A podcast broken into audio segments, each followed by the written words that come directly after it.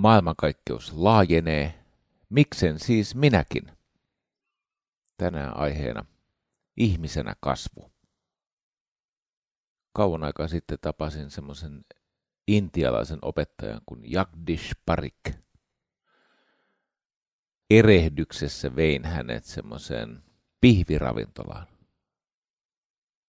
Ja siellä pihviravintolassa tämmöiset pöytätabletit, siihen oli painettu lehmän kuva, jossa oli tämmöiset tikkausjäljet, tämmöiset tavallaan burdakaavat, tiedätkö?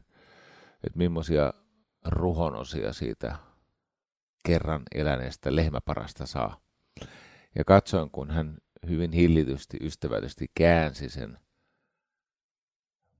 lehmäkuvan ylösalaisin ja tajusin, että ei Herra Jumala. Mä oon tainnut viedä Sri Jagdish Parikin ihan väärään ravintolaan. Ja sitten hän katsoi minua, tämä Jagdish Parik, ja hymyili ystävällisesti, lempeästi ja sanoi, I am a strict vegetarian. Semmoisena aikana, jolloin ehkä Suomen kulttuuripiirissä tämä kasvissyönti ei ollut ihan niin yleistä kuin se on nykyisin. Ja sitten mä pyysin häneltä anteeksi ja kysyin, että pitäisikö meidän vaihtaa ravintolaa. Hän sanoi, että no jos täällä ei häntä pakoteta syömään nautaa, siis lehmä on, kun hän on hindu, niin lehmä on hänelle pyhä asia. Jos ei hän joudu tai hänen ei yritetä sitä nautaa sulloa missään muodossa, niin voimme hyvin jäädä tänne. Että hän ymmärtää, että me olemme Suomessa, suomalaisessa kulttuurissa.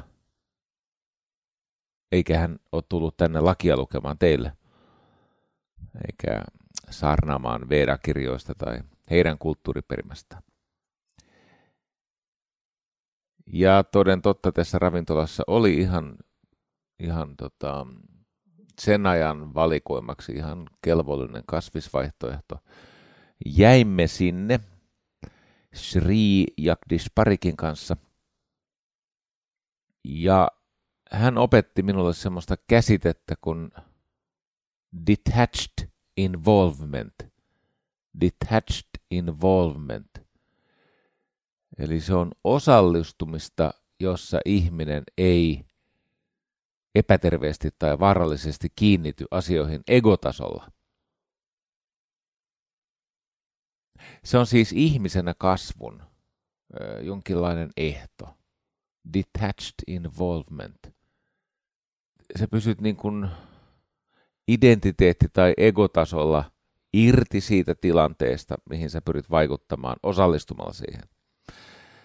Nyt vaikka tässä tapauksessa niin, olimme siis ravintolassa ja minun erehdyksen takia pihviravintolassa, jossa tarjoiltiin hänelle pyhä eläintä ateriana, niin hän ei tempautunut siihen mukaan siihen. Si- siis se tilanne ei määritellyt hänen tunteitaan. Hän oli ihmisenä siinä määrin jalostunut, että hän pysyi irti siitä niistä merkityksistä, että mitä se hänelle tarkoittaa tämä lehmän syöminen. Ja tämä ajatus, että maailmankaikkeus laajenee, miksen siis minäkin? Öö, mä olen muutaman kerran tavannut tämmöisiä intialaisen kulttuuriperimän kantajia ja en muista onko sulle kertonut, mutta on tämmöinen, tota, mulla on tämmöinen asiakas, jonka isä johtaa Intiassa tämmöistä 120 ihmisen Suzuki moottoripyöräkorjaamo ketjua. Eli siellä on paljon Suzuki-merkkisiä moottoripyöriä ja sitä aikaa jo niitä pitää huoltaa tai korjata. Ja tämä asiakkaani ja ihailemani kotipizzayrittäjän isä siellä Intiassa näin sitten tekee ja se, miten se isä onnistuu 120 ihmisen johtamisessa. Hän tekee siis kaiken yksin. Hänellä ei ole staabia, hänellä ei ole siis tällaista organisaatiota ja, ja, ja erilaisia niin kuin, organisaatioelimiä tukeminaan, vaan hän tekee asioita, no ehkä säästösyistä tai jostain muista syistä, niin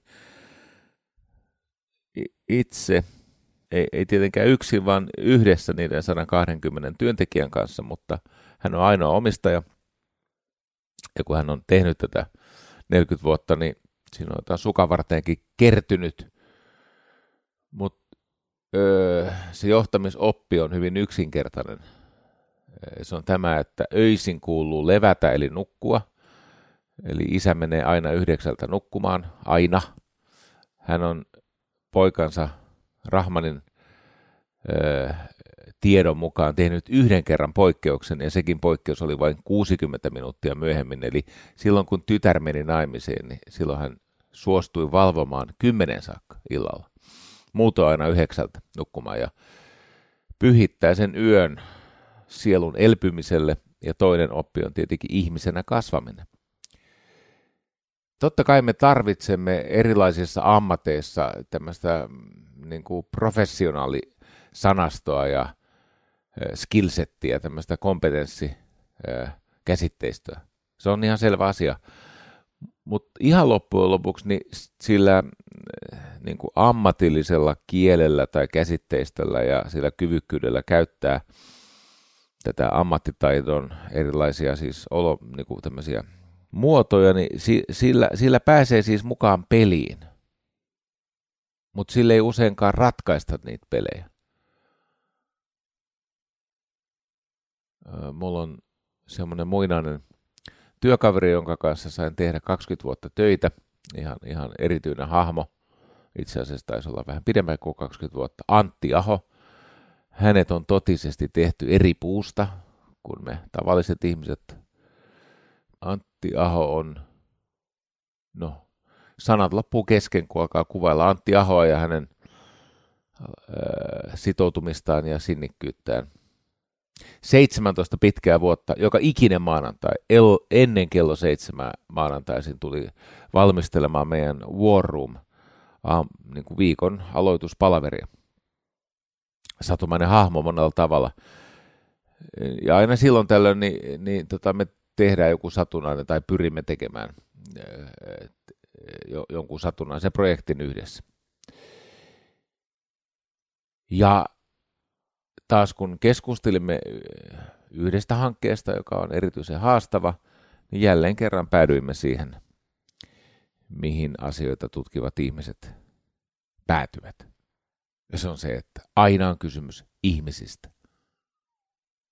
Aina ihmisestä. Totta kai tarvitaan sitä ammattitaidon käsitteistöä ja kyvykkyyttä, millä sitä työtä tehdään, mutta se arvonlisä syntyy suhteesta ihmisiin. No niin, ihmisenä kasvu. Kaikenlaisen kehityksen katalyytti on tavoitteellisuus, myös ihmisenä kasvun katalyytti, tämmöinen laukaiseva tekijä. Että sulla on joku päämäärä tai syy kohdistaa voimavaroja siis eh, fokusoida sitä ponnistelua niin, että siitä seuraisi kasvua. Katso, tavoite kertoo suunnasta, jota seuraamalla kiinnostavia asioita tulee vastaan.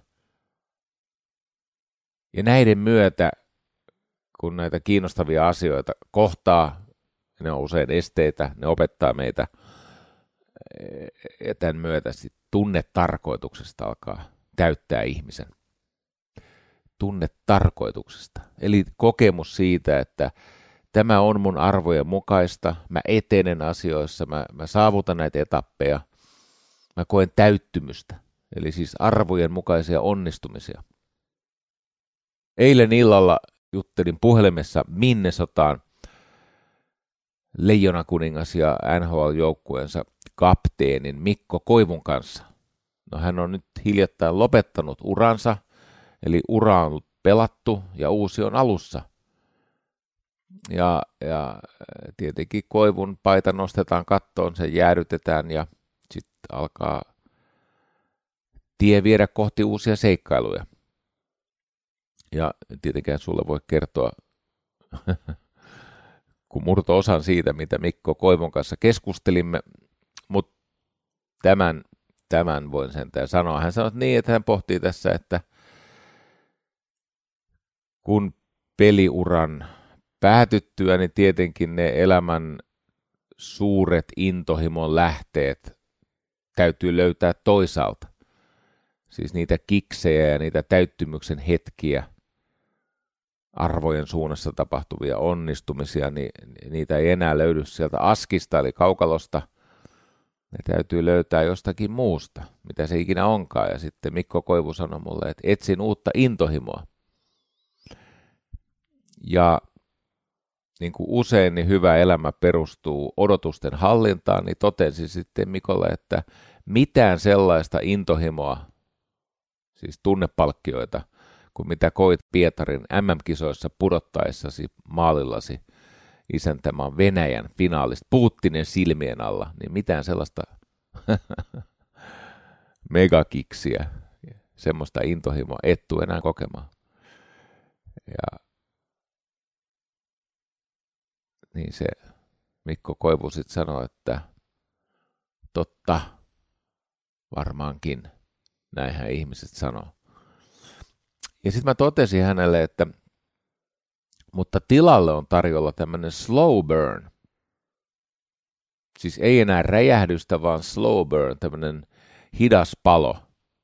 Ei, ei välttämättä edes avotulta ammattilaisuraan verrattuna, mutta hehkuva hiillos, jolla voi valmistaa rosvopaisteja ja halutessaan polttaa turvesuon, jos käsittelee avotulta metsäpallon varoitusta aikaa niin kuin kansanedustaja Mikko Kernä. Joo, sellaista voi olla tarjolla. Ja sitten Koivu sanoi, että no en mä tästä Kärnästä sille mitään puhunut tietenkään. Tämä oli asiatonta, mutta en pyydä anteeksi. Joo, sitä saa mitä tilaa. Ja niin makaa kuin petaa ja et cetera. Koivu sitten sanoi, että no sellaista slow burn hehkuvan hiiloksen intohimoa. Mä aion elämäni löytää. Sitten mä sanoin, että se löytyy kuule, ystävä, ihmisenä kasvamisesta. Näin. Mä muistan muuten, siitä on kymmenkunta vuotta aikaa. Ehkä yksitoista. Mun oma hybrikseni oli hiipunut ja loppuelämä alkoi vaikuttaa alakulon varjostamalta pimeältä laaksolta ja luolastolta. Muistan silloin, kun bestmanini Henkka Hyppönen sanoi mulle, että kuule Jari, vielä se leijona karjuu. Se oli tämmöinen loitsu. Että jos sallitte mun ääneen ajatella jotain niin pöhkeetä, että mussa olisi joku leijona – Mikko Koivussa on leijona. En tiedä, onko minussa, mutta no, Trainers Housein logossa on leijona. Vielä se leijona karjuu. No jonkun aikaa siitä äh, Henkka Hyppösen profetiasta ehti kulua ennen kuin leijona sitten taas karju, mutta totisesti nykyisin karjuu. Ja matkalla on saanut kasvaa ihmisenä – jonkin verran myös ammattilaisena, sekin on tärkeää, mutta ennen kaikkea ihmisenä. Hei ystävä, jos et ymmärrä sillä tavalla ystävällisesti nolostella itseäsi sen suhteen, missä olit vuosikymmen sitten, niin et todennäköisesti ole oppinut, kasvanut, etkä kypsynyt vielä tarpeeksi. Eli kyllä se ajatus on se, että Joo. Tänään mä oon kaikkien kokemusteni summa. Mutta tietyllä tavalla mä oon tänään myös nuorempi kuin mitä mä koskaan tulee olemaan. Ja sitten tästä vuosikymmen myöhemmin, niin siinä välissä on tapahtunut paljon asioita, jotka opetti mulle juttuja, joita mä en olisi oppinut, ellei mä olisi joutunut niitä asioita kohtaamaan. Eli ei itse ruoskinta tässä ja nyt ole siis välttämätöntä, mutta kyllä mä nyt haluan sanoa, että moni juttu, mitä mä nykyisin teen tai olen tai ajattelen, tai miten mä suhtaudun, tai jopa arvomaailmassa saattaa hyvinkin käydä niin, että kymmenen vuoden kuluttua suhtaudun sillä tavalla lempeästi, mutta hieman kiusaantuneena, kun katselen 66-vuotiaana tätä 56-vuotiaan Jarin tämänhetkistä kypsyysastetta. Tämä ajatus on alainen Bottonilta, että jos et nolostele siis vuoden takaista tilaasi, niin voihan olla, että et vuodessa ole paljon päässyt eteenpäin. Joo. Tota, ihmiset tavoittelee, kun ne puhuu siis ihmisenä kasvamisesta, ne tavoittelee tasapainoa ja sitten mä heti perään haluan sanoa, että sen kun tavoittelet, mutta mä haluan sanoa, että tasapaino elämässä on kuin polkupyörällä ajo. Joo. No miten niin? Ei, en tarkoittanut sitä, että kun kerran on oppinut ajamaan polkupyörällä, niin aina osaa ajaa polkupyörällä. Nyt mä en tarkoittanut sitä, vaan mä sanon näin, että tasapaino elämässä on kuin polkupyörällä ajo. Miten niin? No siten niin, ellet liiku eteenpäin. Olet vaarassa kaatua. Jos et kasva ihmisenä, niin lankeat, kaadut. Käyt ojan kautta. Joo ojan kautta matkan jatkoon. Joskushan ihmiset ajattelee, että voi kun ongelmat niin kuin jotenkin katoaisi. Et sä halua sellaista. Jos muuten luovutat kaikessa, mitä tällä hetkellä teet, jos niin kuin annat periksi, siis ilmoittanut, eikö niin, DNS did not start. Et ilmaannut sinne lähtövaatteen alle saatana luovutat ihan kaikessa, niin kyllä ongelmat pienenee.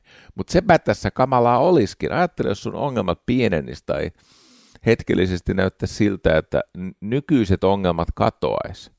No sitten tilalle tulisi tämmöisiä, että jaksanko pestä hampaan ja miksi hampaat putoo suusta ja en pysty käymään parturissa, kun jännittää. Ja... Ihmisillä siis, se on muuten jännä juttu, että niitä ongelmia aina vaan on luin lehdestä, että on olemassa tämmöinen syömishäiriön muoto, en ollut semmoista kuullutkaan kuin ARIF, joka liittyy siis siihen, että ihminen kokee, että hän ei pysty syömään mitään kiinteitä. Että kaikki pitää soseuttaa. Siihen liittyy kai tämmöinen tukehtumisen pelko tai oksentamisen pelko. Mutta ajatus on se, että, että ei, ei voi hienontaa sitä ruokaa suussa nieltäväksi – hampaillaan, vaan, vaan se pitää soseuttaa. No, tietenkään en vähättele kenenkään semmoisen ihmisen kärsimystä, joka, joka tämmöisen neuroosin kanssa elää. Totta kai se voi, tämän, tämänkin tyyppinen syömishäiriö voi johtaa aliravitsemukseen ja ainakin siihen, että ei saa tarpeeksi energiaa sisäänsä. Mutta siinä sitten pohdin, kun luin sitä juttua ihan, ihan asianmukaisella myötätunnolla – niin mä mietin, että tämä on ihmisen osa. Että me kehitämme niitä ongelmia joka tapauksessa, tiedätkö? Siis totta kai sähköallergia ja sisäilmaongelmat ovat todellisia ongelmia. Ne ei vaan ole kaikkien ongelmia. Ne on aika pienen joukon ihmisiä ongelmia. Ongelmien koko luokka kasvakoon sun elämässä. Silloinhan sä menet eteenpäin ihmisenä ja siksi myös ammattilaisena. Joskus kun oikein pysähtyy miettimään, mistä kaikesta mä oon vastuussa, niin järkyttävä ajatus. Hirveetä. Kun ei aina meinaa niistä omistakaan töistä selviytyä. Tuossa on muutama aika kuumottava pinkka paperia, pitäisi oikeasti käydä kimppuun, mutta kun ei, ei oikein niin kuin aina irtoisi. Mä mietin, että tietyllä tavalla siitä niin kuin mun panoksesta on välillisesti ainakin niin kuin edunsaaja, mutta kenties myös yli ajan riippuvainen, niin yli 200 perhettä niin kuin heti suoraan. Tarkoittaa sitä, että noin 200 perheen toimeentulo tulee tästä meidän trainershausesta. No eihän siis pelkästään minusta on kysymys kaikkea muuta, siellä on paljon pätevämpiä ja ahkerampia puurtajia, mutta tarkoitan sitä, että jos tästä kuviosta häipyisi, niin voi olla, että se käynnistäisi kehityksen, jossa ihmisten osa heikkenisi. Hmm. Samalla tavalla muuten kuin tasapaino on taikauskoa, niin on myös turvallisuus. Sä et ole turvassa ennen kuin sä kuolet. Ainoa kysymys on se, että otatko tietoisesti riskejä ja pyritkö estämään riskien toteutumista. Osaatko kartoittaa riskisi, kuinka monen kulman taakse osaat katsoa. Kyse näin on, että monet sellaiset asiat, jotka vaikuttaa silkalta sattumalta, ja siinä hetkessä tarkasteltuna ovatkin silkkaa sattumaa, mutta eivät sitten lopulta olekaan. Nyt esimerkiksi, kun mä, mm, mä olen kaatunut kolme kertaa niin, että mulla on mennyt luita poikki, tai siis murtunut. Nyt kun eletään liukasta vuoden aikaa, niin minä en mene ulos niin, että mulla on tämmöinen takapainoinen meininki. Mä menen ulos niin, että mulla on painopiste siis sillä tavalla vähän laskettuna ja ö, jonkin verran etupainoisena. Että nyt ainakaan saatana jalat lähde alta, tiedätkö? En nojalle taaksepäin, kulje mielelläni liukkailla kengillä. No niin, turvallisuutta voi kokea sitten haudassa. Tasapainoa niin ikään. Tosi sielläkin, kun tarpeeksi ottaa ke, niin kuin aikaa, niin kyllä, kyllä se, ta, siis jopa haudassa, jos ihminen haudataan, niin se arkkuhan keikkuu yli ajan. Niin, joo. Hei, tota, mitä se ihmisenä kasvu on? No sitä voi mallata monella eri tavalla, mutta se on inhimillisten voimavarojen eli kapasiteetin kerryttämistä ja suojelemista. Ja ehkä vielä jopa niin, että sä suojelet jo kertynyttä kapasiteettia, jotta sä voit vähän rakentaa lisää. Siis ihmisenä kasvu on kaikenlaisen toimintakyvyn varmistamista ja vahvistamista. Ja nyt jos et hermostu, niin mä käyn läpi kaksi samalta kuulostavaa listaa, mutta ei ne ole ihan sama, ne on eri lähteet ja pikkasen eri painotukset.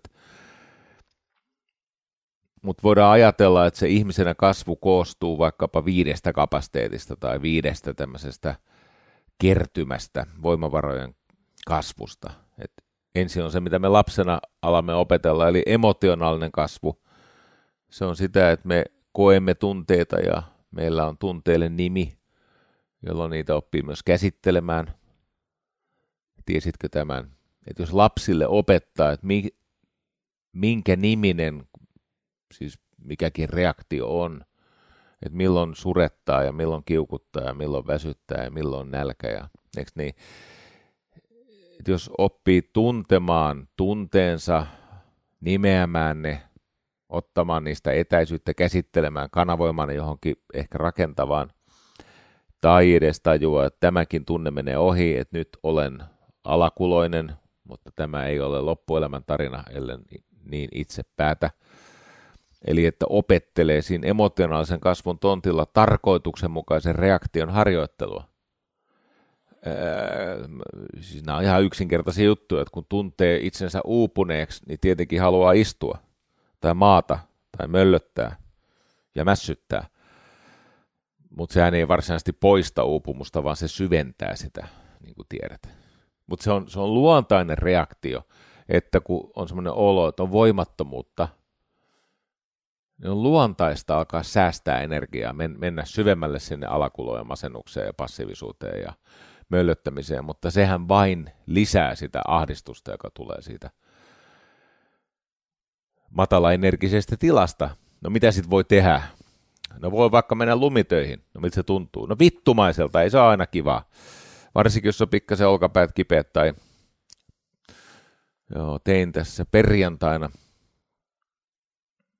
suht kovan maastavetotreenin ja sitten tulikin se Valtteri ja kun sunnuntaina teki viisi tuntia vähän runsaat lomitöitä, niin väsyhän siinä tuli ja siitä alkoi jomottaa se alaselkä.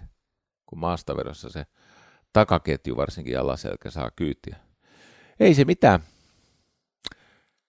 Sitten vaan hidasti liikettä ja keskitti huomionsa niihin lumikasoihin yksi lapio kerrallaan ja sitten se oli ohi lopulta.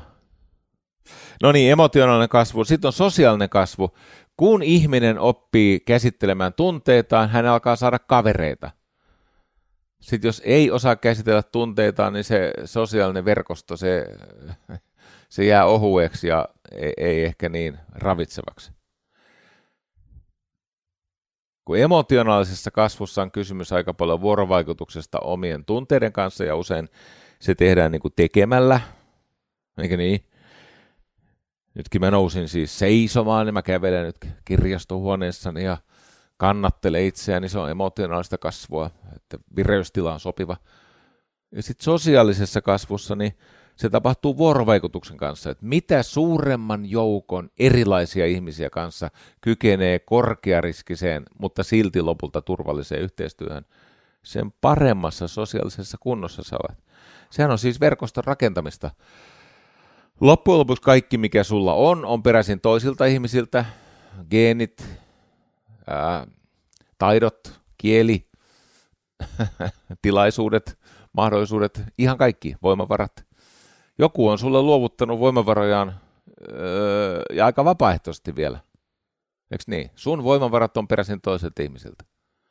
Ja se, että sulle edelleen luovutetaan niitä resursseja, voimavaroja, on sitten se muoto raha tai yhteistyö tai suosio tai kunnioitus tai mikä liian luottamus, niin sehän riippuu siitä, että millaisessa vuorovaikutuksessa olet maailman kanssa. No sitten on kolmas, on mentaalinen kasvu. Se on ajattelua, keskittymistä, oppimista, muistamista, luomista. Joo. No, neljäs on fyysinen kasvu. Se on tietenkin sitä, että kehollisesti kykenee siihen, mitä elämä kysyy. Eli että kaikki ei olisi niin järkyttävän raskasta, vaan suht virtaavasti ja suhteellisen vaivattomasti pystyisit hoitamaan elämän heittämät haasteet. Ja ainakin niin, että sitä palautumisvelkaa ei tulisi niin paljon, etteikö hyvä yöuni ja vapaa-aika siihen riittäisi.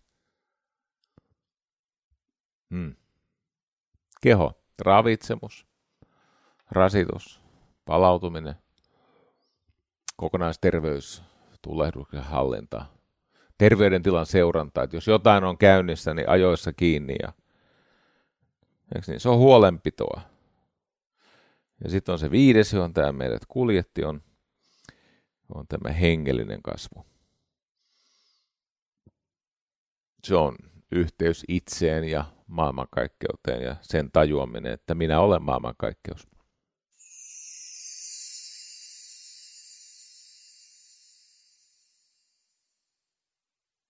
Juttelin taas tämmöisen hyvin arvostamani huippuasiantuntijan kanssa. Hän on siis totisesti pätevä ihminen. Ja me jutellaan semmoista asioista, mistä ei saisi jutella, eli vaikka psykedeeleistä ja kun hän, hän, on, hän ymmärtää farmakologiasta enemmän kuin, no, on Suomessa varmaan niin kuin 500 ihmistä, jotka ymmärtää yhtä paljon kuin hän, mutta ei, ei niitä paljon enempää ole. 500. Se on niin kuin promillen kymmenesosa. Se on yksi kymmenestuhannesosa. Hän kertoi, kertoi siis, hän on hyvin kiihkoton ja analyyttinen ja tietenkin tutkija, niin hän kertoi kiihkottomasti, miten hän yksi kaverinsa oli pitkäaikaisen kroonistuneeseen vaikeeseen masennukseen sitten lopulta käyttänyt näitä laittomia psykedeelejä ja kas kas käy niin kuin tällä hetkellä tutkimuskirjallisuus kasvavasti osoittaa, niin kävikin niin, että se ego väistyi tieltä, kato, kun se itsekeskeisyysongelma, siis tämä, että minä ja mun tunteet, minä ja mun elämä ja minä ja multa epäreilusti estetty elämä, niin se on, että sanotaan niin, että siinä kävi, se kaveri kertoi näin, että hän yhtäkkiä koki tämmöisen äh, ego depletion, se oli englanninkielinen tämä, tämä sieniä, sieniä popsinut tyyppi. Sitten tuli siis semmoinen olo, että ego väistyi niin kuin tieltä. Eli, eli ego menetti otteensa. Ei ollut tämmöinen ihan tämmöinen ego-kuolema, mutta oli eh, niin kuin egon oheneminen tai egon väistyminen. Ja sitten hän sanoi, että hän, tämä ihminen, joka kärsi masennuksesta, niin nousi sieltä oman navan pohjalta ja sanoi, että Herra Jumala yhtäkkiä tajusi, että ensinnäkin sydän täyttyi rakkaudesta aivan kaikkea kohtaan. Ja, ja mieli, siis hän koki tämmöisen, että ykseyden, tiedätkö, ykseys, siis kun kärsimys johtuu erillisyyden harhasta. Hän sanoi, että hän koki olevansa yhtä kaiken kanssa. Ja elämä oli kaunista. Ja se oli kaikessa monimutkaisuudessaan loppujen lopuksi aika harmonista. Ja ennen kaikkea hän hyväksyi kaiken. Eikä enää jäsentänyt asia, asioita sen kärsivän. Ennen puhuttiin muuten tämmöisestä asiasta, tämä psykologinen minä oli niin sanottu kärsimyskeho. Eli kasvu tarkoitti sitä, että sä, sä kasvoit itsenäiseksi siitä kärsimyskehosta. Et totta kai elämässä on vielä kipuja ja pettymyksiä ja hyvinkin epätyydyttäviä tilanteita, mutta ne ei enää määrittele sua. Hei, valtaosa kasvusta on pikemminkin alitajuista, eli siis ne on tämmöisiä ehdollistumia, eli me, me yritämme jotain ja sitten asiat onnistuu tai epäonnistuu, mutta me saamme palautetta siitä, mitä me yritämme. Eli ne on tietyllä tavalla se kasvu, ihmisenä kasvu on, on tämmöistä matkan varrella meihin pakkautuvaa alitajuista ohjelmointia. Ne on ehdollistumia. Että ihminen ehdollistuu tiettyihin tapoihin tuntea ja siellä on pohjalla tietenkin temperamenttia nämä, nämä lähtökohdat. Mutta meillä on tämmöisiä tapoja ajatella, tapoja suhtautua, tapoja toimia. Ja enemmistö ta- tapahtuu, niin kuin iso, suurin osa oppimisesta tapahtuu tietenkin taustalla tai ikään kuin itsestään tämmöisten tottumusten kautta. No niin. Mutta sitten tietenkin on se paljon harvinaisempi, vaikeampi ja niin usein keskenjäävä juttu, eli se tietoinen itsensä kehittäminen. Ja se, se, on, se onkin sitten kova juttu, koska se tietoinen ö, itsensä kehittäminen, tietoinen ponnistelu kohti kasvua, niin sehän vaatii oman persoonan ymmärtämistä. Tulin tässä maininneeksi nämä, näitä intialaisia hahmoja, niin tässä minua on altistettu tässä Johanna Kukan aineistossa tämmöiselle hahmolle kuin Sri Aurobindo. Sri-nimestä päättelee, että Aurobindo on jonkin sorti intialainen.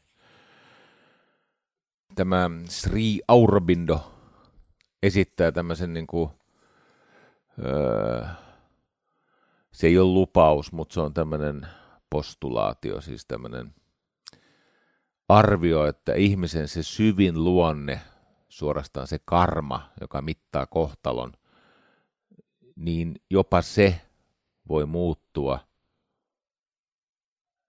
silloin, kun ihminen laskeutuu tämmöiselle, se termi on supramental force, supra, ei super, vaan supra, että on, on mahdollista semmoisen transformaation kautta sitä niin kuin syvintä persoonallisuutta – ikään kuin uusintaa. Eli, eli tämä tarkoittaa sitä, että nousee tämän psykologisen kasvun ja tämmöisen niin kuin arjessa ilmenevän ihmisen kypsymisen yläpuolella. Mennään siis semmoiseen niin suorastaan hengelliseen transformaatioon, siis semmoiseen, missä tämä toiseus katoaa sen kautta, että minä olen kaikki muut. Tai se erillisyyden harha, joka aiheuttaa kärsimystä, niin se, se, se loittonee, syntyy nimenomaan tämä ego depletion. No niin, menee siis niin, että ensin, ensin pitää oppia tuntemaan sitä persoonallisuutta, että mitä, mitkä kaikki on näitä persoonallisuuden ulottuvuuksia. No siellä on siis fyysisiä ominaisuuksia ja, ja, ja älykkyyttä ja sensorista kyvykkyyttä, koordinaatiota, tämmöisiä asioita. Ja sitten on tietoa ja taitoa, joka ilmenee henkisesti, sosiaalisesti ja, ja kyllä, siis myös fyysisesti. Mutta sitten on vaikkapa psykologista energiaa, että kuinka, kuinka vaikkapa intensiivisesti ihminen pystyy tahtomaan, kun on sellaisia ihmisiä, joiden tahtokapasiteetti ei vaan pääty. Kuten Mikko Koivu. Ja, ja, ja tota, sitten on, on ymmärrys siitä, että mitä kohti haluaa kulkea ja mitä haluaa karttaa. Eli siis tämmöinen niin suunta, missä suunnassa on minulle autuat asiat ja sitoumukset ja arvojen kirkkaus ja selkeys. Ja on paljon ihmisiä, joilla on, on niillä yhtä hyvät arvot kuin kaikilla muilla, mutta ne arvot vaihtelee villisti eikä niitä tunnista, niin sit, eikö niin? Kaikillahan on hyviä arvoja. Siis ihan kaikilla. E, että tota, kyllä mä uskon, että mm, nyky-Venäjän johto arvostaa rauhaa. ne, ne vaan luulee, että se rauha, rauha tapahtuu siis uhkailemalla heikompaansa. No niin. No nämä on tämmöisiä siis erilaisia niin kuin persoonallisuuden syvyyden muotoja ja niin poispäin. Nyt jos sitten siitä lähtökohdasta, eli, eli persoonan voimakkuudesta ja, ja, ja kehitysasteesta ja käyttäytymistä kaikesta tästä, mitä mä tässä luettelen ja listaan pitkään, enkä käy sitä kokonaan läpi. Mutta jos siitä haluttaisiin päästä eteenpäin kasvamalla, niin tässä äh, Sri Aurobindon, en mä ymmärsin tästä lähteestä, niin siellä on niin kuin neljä tasoa. Tämä on semmoisesta verkko, verkko, siis otsikko on Stages of Personal Growth, eli henkilökohtaisen kasvun tasot, MSS Research. Joo. No niin, on sosiaalista edistymistä, psykologista kasvua, hengellistä kasvua ja lopulta se joillekin kohdalle osuva transformaatio, joka on siis hyvin harvinaista. Ja ne sosiaaliset saavutukset on, on ne viittaa siis ihmisen kapasiteettiin selviytyä yhteistyöllä toisten kanssa ja toimia tuottavasti siis suhteessa toisiin ihmisiin ja yhteisiin tavoitteisiin ja tarinaan ja kykyyn toimia menestyksekkäästi yhteiskunnassa omien tavoitteiden täyttämiseksi. Vitsi, kun mun aina tekisi mieli puhua totta, mutta ei saatana, kun, jos puhuisi totta siitä, että, että, että mitä se tarkoittaa, että jos vaikkapa – sanoisi nuorelle ihmiselle, että kyllä, ihan hyvä idea elämästä on se, että sä toivot, toimit menestyksekkäästi tässä yhteiskunnassa. Jumalauta, kun joskus tekisi mieli puhua suoraan. Mutta sitten kato, osa teistäkin kaikkoisi ja, ja katkeroituisi, ja kyllä nytkin on tämmöisiin varttihulluihin törmätty, että jos puhuu totta, niin saa raivokohtauksen. Ei siitä nyt tarvi. Ei, mä nyt, kun en mä tiedä, kuka sä olet. En mä, tiedä, mä en tiedä siis, minkä niminen hahmo siellä nyt sattuu kuuntelemaan milläkin tunnetilalla, enkä mä tiedä sun taustoja. Voi olla, että sun tädillä on joku kauhea tauti ja se vie mennessä ja sen takia sä kanavoit sitä hätää ja tuskaa ja raivoa ja pettymystä minuun, mutta tämä sosiaalinen saavutus siis, että kykenee toimimaan menestyksekkäästi yhteiskunnassa omien tavoitteiden ja sitten yhteisten normien siinä leikkauspinnassa. No en puhu siis ihan suutani puhtaaksi, mutta totean vaan, että kyllä nuorelle ihmiselle voi sanoa esimerkiksi se, että itsenäinen asuminen, se, että pystyy hankkimaan itselleen siis katon pään päälle, josta ei kukaan niin kuin, rynni sisään öykkäröimään. Ja sitten jos sä asut jonkun kanssa siellä, niin kuin on varmaan hyvä olla, niin, niin tota, mielellään semmoinen ihminen, että sä et ole sen kanssa sisällissodassa. Tai, tai tota, että sulla on joku yhteisö, johon sä oot kiinnittynyt ja jossa sulla on tunnustettu, arvostettu asema. Eikä siitä pahan päivän varalle säästämisestä oikeasti haittaa ole. Ihan kaikkea ei tarvitse kuluttaa. O- oikeasti on, on hieno juttu, että köyhäkin pystyy nykyisin käymään ulkomailla, mutta onko syytä? Ihan kaikkia ei tarvitse kokea kuin jotain arvokkaampaa kuin se, mitä niin kuin ohikiitävä hetken hedonistisesti itselleen niin kuin, ikään kuin lahjoomia tunteita. No ja jätän tämän tähän. Ammattitaito, no niin. Mutta hei, jos sä haluat eteenpäin siitä sosiaalisesta saavutuksesta, niin sitten tietenkin täytyy laajentaa persoonallisuutta. Se on psykologinen kasvu ja se onkin kakkonen. Psykologinen kasvu tarkoittaa siis, se ensimmäinen taso on tietenkin, että ulkoinen käyttäytyminen asianmukaistuu. Että sä käyttäydyt tilanteeseen sopivasti ja tilannetta ikään kuin edistäen ja niin poispäin. Mutta sitten se toinen taso ei olekaan ulkoista käyttäytymistä, vaan on asenteita ja arvoja. Meillähän mitataan maailmankuvamme mukaan. Jos asenteessa ja arvoissa on, on tämmöinen tota, jännite suhteessa ulkoisen käyttäytymiseen, niin väsyhän siinä tulee. Ja, ja sosiaalinen menestys muuttuu aika vaikeaksi myöhemmin. Muista, kaikki resurssit on peräisin toisilta ihmisiltä ja valtaosa, toivon mukaan, siis jokseenkin kaikki sun resurssit on sulle vapaaehtoisesti luovutettu, koska siinä on ollut vaihdantaa, joka on ollut edullinen sille resurssin tai voimavaran luovuttamiselle. On sitten rahaa, turvallisuutta, asemaa tai yhteistyötä tai jotain. Se on ollut heille edullista luovuttaa sulle jotain, joka on sulle hyvin arvokasta.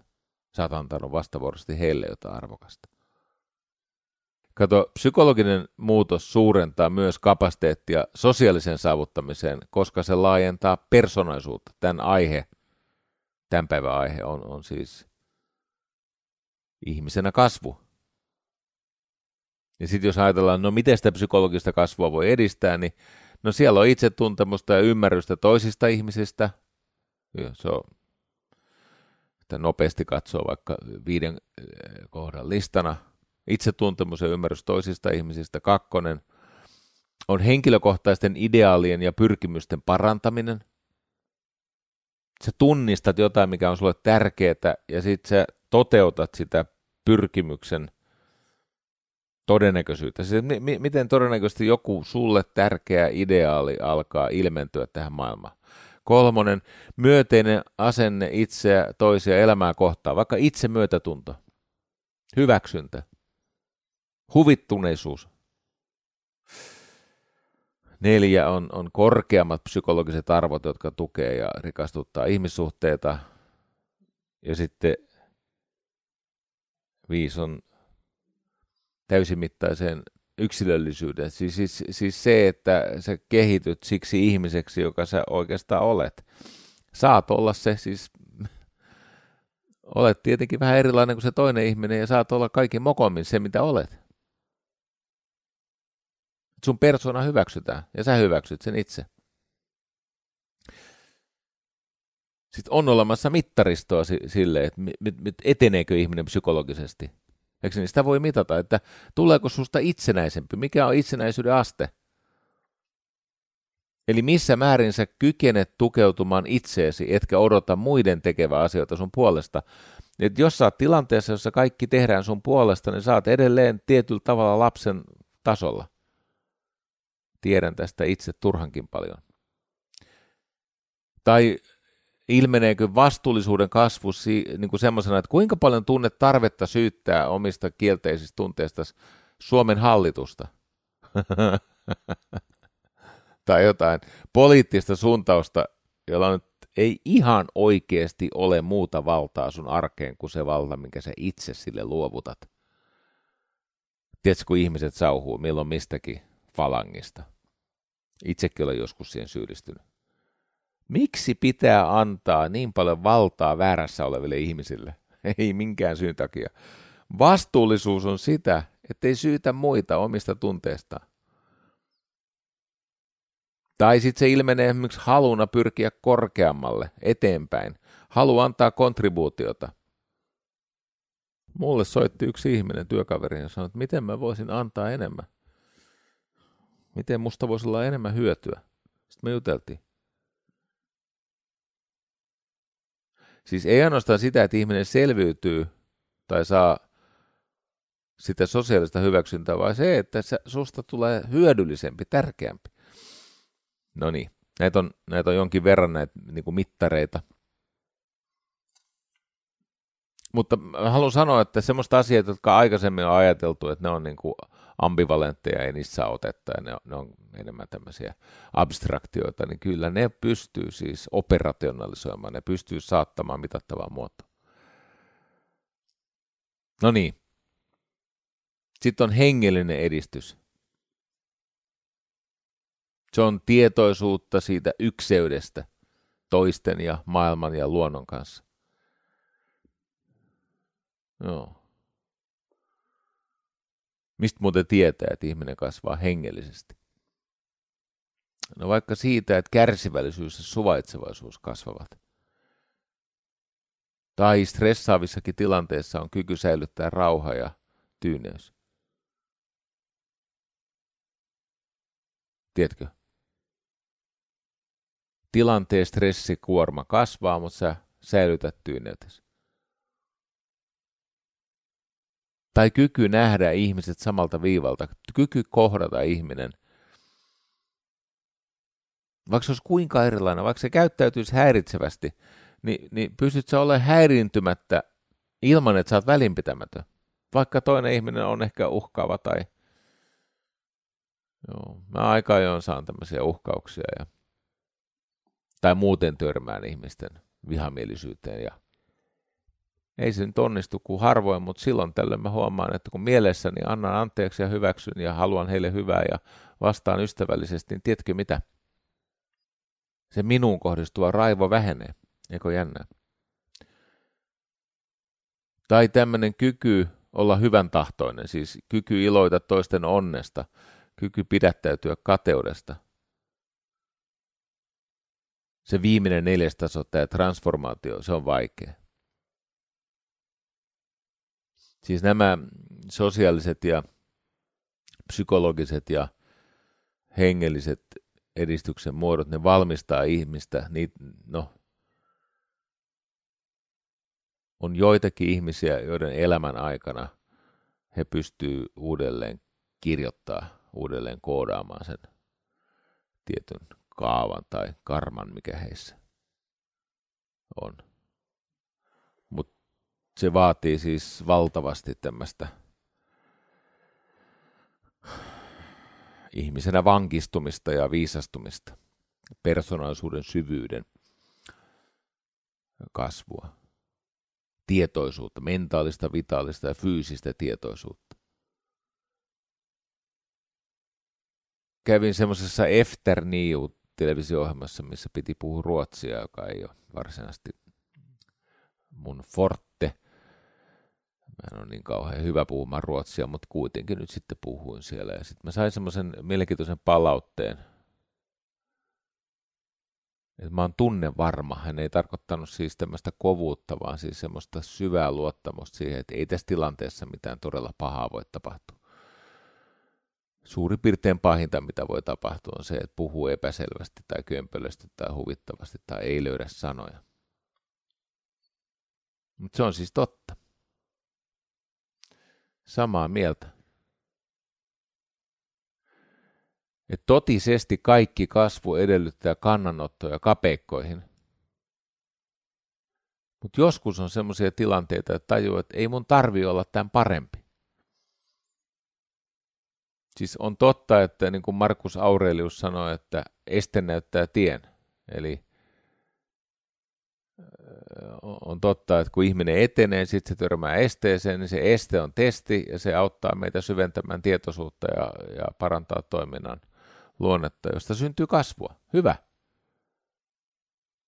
Mutta joskus on hyvä todeta myöskin, että mun ei tarvitse olla tämän parempi, koska on muita asioita, jossa mä joudun pakon edessä nostamaan tasoani. Siis todella vaikeat asiat tehdään vasta pako edessä. Vaivalloisiin asioihin, niihin auttaa itsekuria, kevyempi paine ja ehkä kaverin tuki. Mutta sitten sit kun pitää tehdä ikäviä, todella kurjia ikäviä asioita, niin ne ikävät asiat on luonteeltaan semmoiset, että ei me niitä tehdä. Ja me lykätään niitä, kunnes kauhu. Se kauhu ei ainoastaan kannusta, se käskee juoksemaan. Se karhu tulee, silloin muuten juokset. Silloin sä et kysy itseltäsi, että onko vahva päivä, heikko päivä. Sä kaiken peli.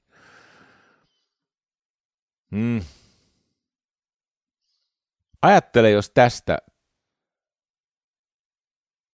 ääneen ajattelusta, olisi syntynyt sinussa joku semmoinen reaktio, joku yksi ajatus, jota sä työstäisit tästä eteenpäin muutaman hetken.